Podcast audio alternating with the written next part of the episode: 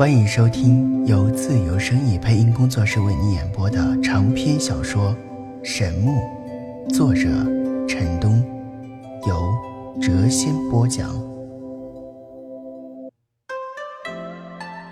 欢迎收听《神木》第五集。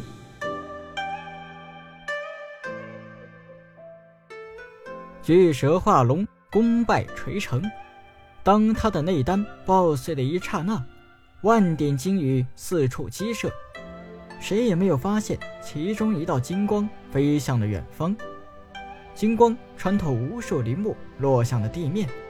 一颗璀璨夺目的金色珠子滚落到了陈南的脚下，他将这一切看的是清清楚楚，激动地蹲下身子。将金珠捡了起来，金珠光彩流动，发出的祥和光芒令他心神舒畅。关于龙的传说，陈南可谓知之甚深。眼前的金珠对于他来说没有什么秘密可言。巨蛇虽然化龙失败，但他毕竟达到了半龙之境，他体内蕴藏的力量一半是龙的属性，一半是蛇的属性。那颗爆碎的内丹是他体内的精元所化，集中了他全身的精华，一半蛇元，一半龙元。内丹爆碎时，蛇元全部消失在了空中，但龙元并没有消散，精纯的龙元集中到了一起，形成了龙珠。龙珠，这真的是龙珠？陈南惊叹道。龙珠体积虽小，但却蕴藏着精纯而又强大的龙力，这是一颗无价之宝。陈南非常的清楚这颗珠子的功用，在一个时辰之内，龙珠是活化的。如果这个时候将它吞服下去，而且承受住龙力的强大冲击，那么吞服龙珠之人便会吸收掉龙珠十之三四的精华。成就一身无上功力。如果在一个时辰之内，龙珠没有被任何人或动物吞服，那么它就会迅速的失去光泽，强大的龙力全部内敛到珠子的核心，龙珠的外层会变得坚硬无比，非仙宝级兵器不可破之。也就意味着龙珠内强大的龙力不可以被随意汲取了。万年前。陈南的家世决定着他必须成为一名强者，奈何他的修为始终提升不上去，功力低微是他痛苦的根源。他一直渴望能获得强大的力量，如今机会就在眼前，但他却犹豫了。他不是怕抵挡不住龙力的强大冲击而爆体身亡，此时他想起了他。和他父亲的一番对话，陈战道：“天才地宝也许转瞬间就可以让一个人获得强大的力量，成为一名绝世高手，但有得必有失。在他得到一身梦寐以求的功力时，也意味着他永远的失去了问鼎最强者的资格。自外界得来的力量，桎梏着他自身力量的发展。”是他永远无法冲破的枷锁。陈南道：“即使不能够成为最强者，但有机会做一名绝世高手也很不错了。”陈战道：“能够承受住天才地宝灵力冲击的人，绝非凡庸之辈。除了要拥有超绝的体质之外，还要有一颗永不屈服的心。这样的人。”如何能够忍受永无希望的煎熬，最终必会自毁？陈南道：“不会这样极端吧？”陈战道：“强者不怕寂寞，就怕在追寻力量的道路上永远停滞不前。”陈南虽然没有完全认同他父亲陈战的观点，但也觉得有一定的道理。吞下去。也许瞬间我就可以成为一名强者，也许会立刻爆体而亡，但不管哪种情况，我都失去了问鼎最强者的资格。陈南自嘲道：“像我这样武功停滞不前的人，也许吞下龙珠是最好的选择吧。毕竟，这是一次鲤鱼跃龙门的机会啊！难道这是上天对我的恩赐？陈南低头看着手中光彩流动的龙珠，犹豫了很长时间，最后叹声道：“可是我真的不甘心啊！我陈南不需要恩赐。”回首往事，陈南有些失落。十六岁以前，他曾被人称赞为武学天才。武功修为一日千里，在同龄人中称得上是第一人。然而此后是他噩梦的开始。无论他怎样用功，他的修为再也提升不上去，甚至家传玄功还有第二重天的大成之境，跌落到了第一重天的中阶。看着同辈中人一个个的超越了他，他心中无比的失落。苦涩到了极点。他虽然隐隐的猜测到武功修为大跌和某种外因有关，但苦于无法查知真相。天才的光环退却之后，无数嘲讽之声自背后铺天盖地而来，但他却什么也说不出。外界的舆论、家族的使命、巨大的压力，如同一座沉重的大山压在了他的心上。无能的表现令他自己都觉得自己是个平庸之辈，不配出生在那样一个家族。十六岁到二十岁这段时间，他觉得活着很累，甚至有过轻生的想法。在这期间，他心中充满了迷茫，但他内心最深处始终存在着一种信念，他坚信早晚有一天他会冲破桎梏，打破。现在的修炼壁垒，这是他修炼家传玄功不错的动力。万载后重生，陈南的武学修为依然无丝毫的寸进，但来自家族的沉重压力却彻底的消失了。经过一年的调整，他已经融入了现在这个社会，他已经从过去的痛苦中解脱了出来。恢复了原来的本性。也许今天我错过了一次千载难逢的机会，但我绝不后悔。原本光彩流动的龙珠渐渐的暗淡，最后光芒彻底的内敛，颜色也由金黄变成了碧绿，成了一颗普通的明珠。陈南将龙珠收好，沿原路回返，他一刻也不想停留，生怕。被身后的小恶魔公主给缠上，他爬上一座高山，远远的望去，小公主等人还在火山口。他长出了一口气，道：“呵，终于摆脱掉小恶魔这个噩梦了。”陈南已经在大山中转了三天，他尴尬的发现他迷路了，连绵不绝的山脉无边无际。如果再找不到回路，他只能在大山中当野人了。忽然，一缕青烟自远处的山林渺渺升起，陈南大喜，向前寻去。在距青烟百丈距离处，他停了下来。他不敢莽撞上前，万一是小公主一伙人，他将死无葬身之地。经过仔细的勘察，他终于确定这是一群陌生人。而且这些人似乎也在找出山的路。接下来的两日，他一直悄悄地跟在这群人的身后，但好运似乎总是在躲着陈南。第三天的下午，他正不紧不慢地跟在那群人的身后，忽然从他四周窜出七八条的人影，将他团团包围。从他们犀利的眼神可以看出，每个人都是高手。从他们身上都散发出冷森森的杀气，可以想象，每个人都经历过生死之战。前方的人全部折了回来，总共有二十几人。为首之人是一个青年人，看起来颇为的英俊，身上隐隐的散发出一股霸气。他上下打量了一番陈南，皱眉道：“你是什么人？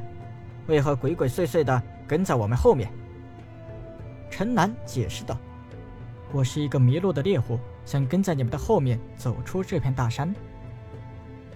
青年人道：“一个猎户敢走进这片大山深处。我在猎捕一头白鹿时，不知不觉间闯到了这里，结果找不到了回路。”青年公子朝旁边一个魁梧的大汉指点道：“你，上！”从他命令手下的语气可以看出，他是一个惯于发号施令的人。陈南猜测，这个青年公子必定是一个大有来头的人物。大汉手中握着一把大剑，又宽又长，走过来后冲着陈南就劈了下来。陈南急忙闪向一旁。大汉一剑劈空，第二剑又至，剑身激发出一道淡青色的光芒，斜斩陈南的腰腹。陈南心中叫道：“不会吧，实质化的剑气？这这岂不是一个宗师级的高手？这种人怎么会甘心做别人的手下呢？”震惊归震惊，他还是在第一时间内躲开了。吃。淡青色的锋芒在地上劈出了一道浅沟，陈南感觉非常的奇怪呀。实质化的剑气威力不可能这么小，即使是普通的剑气，也要比这一剑强上许多。难道是西方的惰气？他仔细看了看大汉的出剑方式后，确定了心中的想法。大汉凶狠的劈斩幼稚，陈南被逼和大汉站在了一起。斗气一重接着一重，淡青色的锋芒令陈南陷入了险境。站在旁边的青年公子冷笑道：“普通的猎户有这么好的武功吗？你若再不说实话，十招之后你将死无葬身之地。”陈南忙喊道：“停！我说。”青年公子拍了拍手道：“停！”大汉收剑而立，冲着陈南道。行啊，小子，居然接了我二十多招。陈南用万年前的大陆语小声叹道：“哎，无论哪个时代，都是强者为尊呐。我的武学修为倒退之后，注定要经历种种不快之事，虎落平阳被犬欺啊。”他快速的思量了一番，道：“这位公子，我如果说我是一个学过武功的猎户，你肯定不相信。”不过，我可以证明给你看。”青年公子道，“你如何证明？”“我是一个猎户，当然以猎手用语的能力来证明。”陈南蹲下身，从地上抓起一把沙土，放到鼻端闻了闻，道：“我敢肯定，在这方圆三里之内，除了有一只雌虎以外，没有其他的大型野兽。”“哦，你真的肯定吗？”青年公子问道：“我肯定。”好，杨冲，你带几个人到附近去看一看。”一个青年人应声道：“是。”他领了几个人向树林的深处搜索而去。仅盏茶时间，远处便传来了一声虎啸。不一会儿功夫，几个人拖回来了一只雌虎。青年人看了一眼雌虎，淡淡的笑了笑。道：“照这样看来，你真是一个猎户。不过我还有些疑问：从这里走出大山，最快也要三天。难道你追了那头白鹿三天三夜吗？”说完之后，青年人语气变冷，喝声道：“把他给我绑起来！”几个高手冲了上去，将利刃抵在了陈南各个要害之处。他一个人若想对抗这么多的高手，无疑如蹒跚撼树，所以他没有反抗。他心中苦笑啊，刚刚逃出小公主的魔爪，又成了别人的俘虏。青年公子一个手下道：“三三少爷，为何将他捆起来呀？直接将他给杀了算了。”陈南从这句不连贯的“三少爷”已经听出了一点味道，更加的肯定。这个人绝不是普通人。青年公子道：“先把他押起来吧，我感觉这个人有些不一般。他不动手之前，我竟然没有发现他是一个武者。”就这样，陈南开始了第二次的俘虏生活。但这次的待遇明显比第一次要好许多，最起码没有人把他当做私有财产，时不时的向他表达兴奋之情。这群人纪律性很强，没有多余的话语，只有那位公子偶尔和身旁的人商量几句。两天后，陈南不得不感叹命运的神奇，他居然再次见到了小公主。如今，小公主一行人只剩下了十人，在对抗巨蛇的过程中，总共死了四个侍卫，两个见习魔法师。幸存的这些人也都身受重伤，至今未愈。当小公主看到青年公子一伙人后，吃了一惊，眉头微微皱了一下，但瞬间便露出了灿烂的笑容。天元大陆真是太小了，想不到在这里遇上了三皇子殿下。青年公子也是满脸笑意。是啊，我也没想到会在这里见到玉公主殿下。小公主笑道。三皇子不在拜月国享福，怎么跑到我们楚国的边境来了？难道要出使我国吗？出使我国好像也不用跑到深山里来吧？不远处的陈南听得清清楚楚，不禁有些感叹：前后几天功夫，在茫茫的大山中，居然遇到了一个公主和一个皇子。三皇子道。玉公主的言辞还是那样的犀利啊！随意闯入他国边境，这顶大帽子我可戴不起。如果我没有记错的话，天元大陆中部地带的这片大山应该不属于任何国家吧？小公主道：“三皇子殿下日理万机，怎么会无缘无故跑到这里来呢？毕竟这里已接近我们楚国的边境，不得不让人心生疑虑啊。”三皇子笑了起来。哈，玉公主多虑了。其实我这次之所以来这里，主要是听闻洛风山脉中出现了一只麒麟神兽，我想碰碰运气，去看一看那只传说中的神兽。小公主道：“哦，原来如此啊！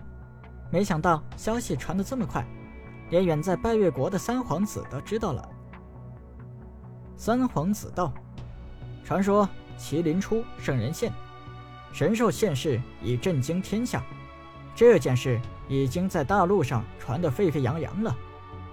小公主叹气道：“唉，真的想去看看那只麒麟长什么样子，可惜我没有机会了。”三皇子奇道：“公主殿下何出此言呢？我们在去往洛风山脉的路上碰到了我师父，他说那里太危险，硬是把我赶了回来，真是扫兴啊。”小公主一脸愤恨之色，三皇子眼中闪过一道青光，道：“难道是诸葛乘风前辈？就是那个老头子呗。诸葛前辈名动天下，一身修为超凡入圣，是我最敬仰的前辈高手之一呀，是吗？要是被那个老头子听见，一定会乐坏，说不定还会收你为徒呢。哼，果真那样的话，我求之不得呀。”小公主笑道：“说不定那个老头子已经听见了，现在正犹豫是否真的收你为徒呢。”三皇子脸上惊疑之色一闪而过，笑道：“哈，怎么会呢？诸葛前辈不是已经赶往洛风山脉了吗？即使前辈他武功通神，也绝不可能听到几百公里以外的话吧？”小公主气呼呼的道：“这个老头子不放心，怕我再偷偷跑回去。”他一直在路上跟着我呢。哦，看来老人家真的很疼你啊，怕你出现什么意外。三皇子笑道：“分明就是不信任我。”三皇子看了看小公主的侍卫，道：“玉公主，你的这些手下受伤了吗？怎么一个个都脸色惨白啊？”“是啊，我们在去往洛风山脉的路上碰到了一个远古巨人。”幸亏老头子及时赶到，要不然真的危险了。小公主一脸后怕的样子。哦，那可真是万幸啊。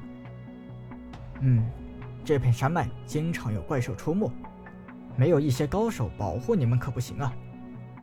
嗯，要不这样吧，我护送你们出山。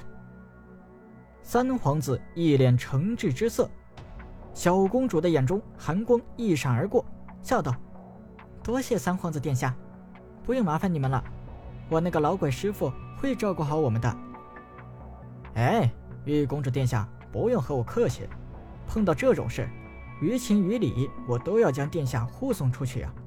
况且诸葛乘风前辈也不一定真的跟了下来。三皇子的好意我心领了。我们真的不用你护送了，这里已经是山脉的边缘地带，几乎没有什么怪兽出没。不行，我一定要护送你们出去，要不然我心里会不安的。小公主见无法再推辞，脸上露出感激之色，道：“那就有劳三皇子了。”哎，玉公主，你太客气了。陈南将这一切看的是清清楚楚，暗叹。两人不愧是出生在勾心斗角的帝王之家，短短片刻功夫就已经完成了一次新战。小公主领着一干身受重伤的侍卫，遇到拜月国三皇子后，心中颇为不安。她不相信这是巧遇，最大的可能就是对方早已守候在这里。为了自保，他先是咄咄逼人的主动出击。令三皇子摸不清他的虚实，而后又无意间抬出诸葛成风，令三皇子心中颇为忌惮。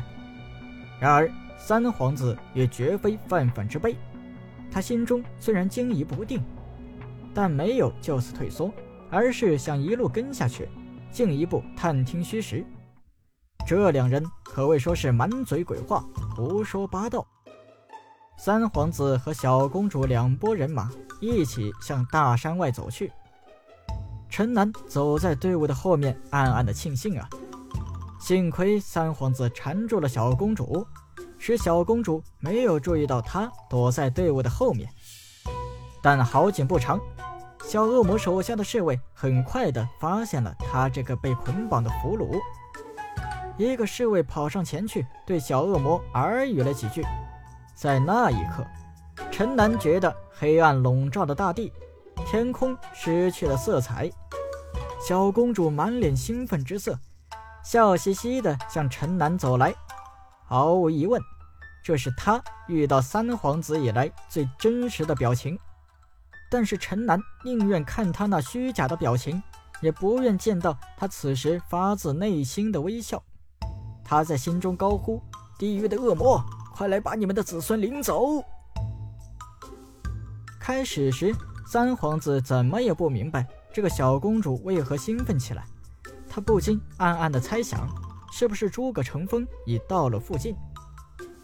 后来，他随着小公主的目光望去，终于发现了令小公主兴奋的根源，竟然是前几日抓到的那个俘虏。三皇子大吃一惊。对陈南的身份开始胡乱的猜疑起来，他咳嗽了一声，道：“这个人在路上一直鬼鬼祟祟的跟在我们后面，后来被我的手下给抓住了。公主殿下认识这个人吗？”“认识，当然认识。”小公主咬牙切齿道：“他是从我宫里带出来的小太监，本来是出来伺候我的，没想到遇上远古巨人时，他第一个就跑了。”小李子，你没有想到这么快会再见到我吧？陈南简直要晕了，居然被人称作太监。小公主恶狠狠地盯着他，其中的意思再明显不过，威胁兼恐吓让他配合。人在屋檐下，不得不低头啊。陈南犹豫了一下，最后无奈的道：“请公主殿下责罚。”三皇子笑道：“既然是玉公主的奴才，就请殿下自行发落吧。”说罢，转身离去。小公主看着陈南，脸上充满了笑意。陈南身体一阵发寒，他压低声音道：“公主殿下，我们做个交易吧。”小公主想起先前陈南的那些污言秽语，气得身躯是一阵的颤抖，尖声道：“和我做交易？你凭什么？”你做梦吧！诸葛成风其实不在，三皇子想对付你。陈南在小恶魔的手掌落下之前，飞快地说出了这句话。小公主将举起的手掌放了下来，仔仔细细地将它打量了一遍，道：“看来我真的小看你了，没想到你这个臭贼还有几分头脑。不过，我现在心中十分的不爽，交易延迟，现在我要发泄。”林中响起了陈楠悲惨的叫声，期间夹杂着小公主得意的笑声。远处的三皇子等人是面面相觑，对这位传闻中的小魔女有了进一步的认识。一轮明月高挂天边，皎洁的月光如洁白的羽毛般大片大片地洒在林间，夜风习习，吹来阵阵花草的幽香。整片山林笼罩在如水的月光之下，远远望去，素淡朦胧，和谐宁静。鼻青脸肿的陈南正在和小恶魔公主在一间帐篷内低声交换着意见。两人已经确定，林间巧遇三皇子等人绝非偶然，这一切都是有预谋的。这些人早已守候在这条出山的路上。小公主道。我一开始就有一种直觉，他们要对我不利，但我不明白他们为什么会有这种动机。陈南道：“拜月国和楚国关系如何？”小公主道：“两国近年来关系还算可以，没发生过什么不愉快的事情。这就怪了，既然如此，他们为什么要对公主不利呢？”陈南沉思了一会儿后笑了起来，道。我明白了，他们是想再次劫色，去死！小公主对着陈南的头狠狠地捶了一拳，陈南吃痛，小声叫道：“哎呦，我不是正在帮殿下分析吗？公主殿下怎么能够这样激动呢？再说，又不是没有这种可能，这方面你就不用考虑了。谁都知道这个三皇子不是生活糜乱之人。”陈南道：“也许。”也许他想将公主殿下作为一件礼物送给别人呢。听陈南将他比作礼物，小恶魔公主气的是怒目圆睁，冷声道：“你这个败类，说话真是太难听了！你不知道是在和谁说话吗？”但随后他又迅速的冷静了下来，沉吟了一下，道：“可能性几乎为零。”这就怪了，除了公主殿下之外。什么还能令三皇子铤而走险呢？等等，后羿宫，后羿宫！陈南和小公主一起叫道，他们同时醒悟了过来。当日公主殿下用后羿弓射杀巨蛇之时，金光剑划破长空之际，定是被那三皇子给看到了。怪不得这个家伙总是瞟向我背后的盒子，居然在打我们传国之宝后羿弓的主意。真是该死！小公主攥紧了小拳头，道：“你这个败类，到现在还没有想出一条应对之策吗？这这也不能怪我呀！巧妇难为无米之炊，公主殿下的侍卫都已身受重伤，现在无可用之兵，我能怎么办？我看呢，还是将后羿弓直接送给三皇子算了。所谓识时务者为……哎哎嘿嘿。”看到小恶魔公主嘴角露出了一丝冷笑，陈南赶忙打住了话语，干笑了起来：“你这个败类，白天还大言不惭地和我说要做什么交易，到头来却什么也帮不上。哼，这样也好，我可以毫无顾虑地收拾你了。你不知道，这两天我找你找得有多么辛苦啊，恨不得立刻就扒了你的皮。”看着小公主那邪恶的笑容，陈南不禁打了一个冷颤呐。公主殿下，当初我不是要有意偷看你出狱的。听到这句话，小公主的双眼几乎喷出火来了。你这个该死的败类，你还敢提？我杀了你！本集已播讲完毕，下集更精彩。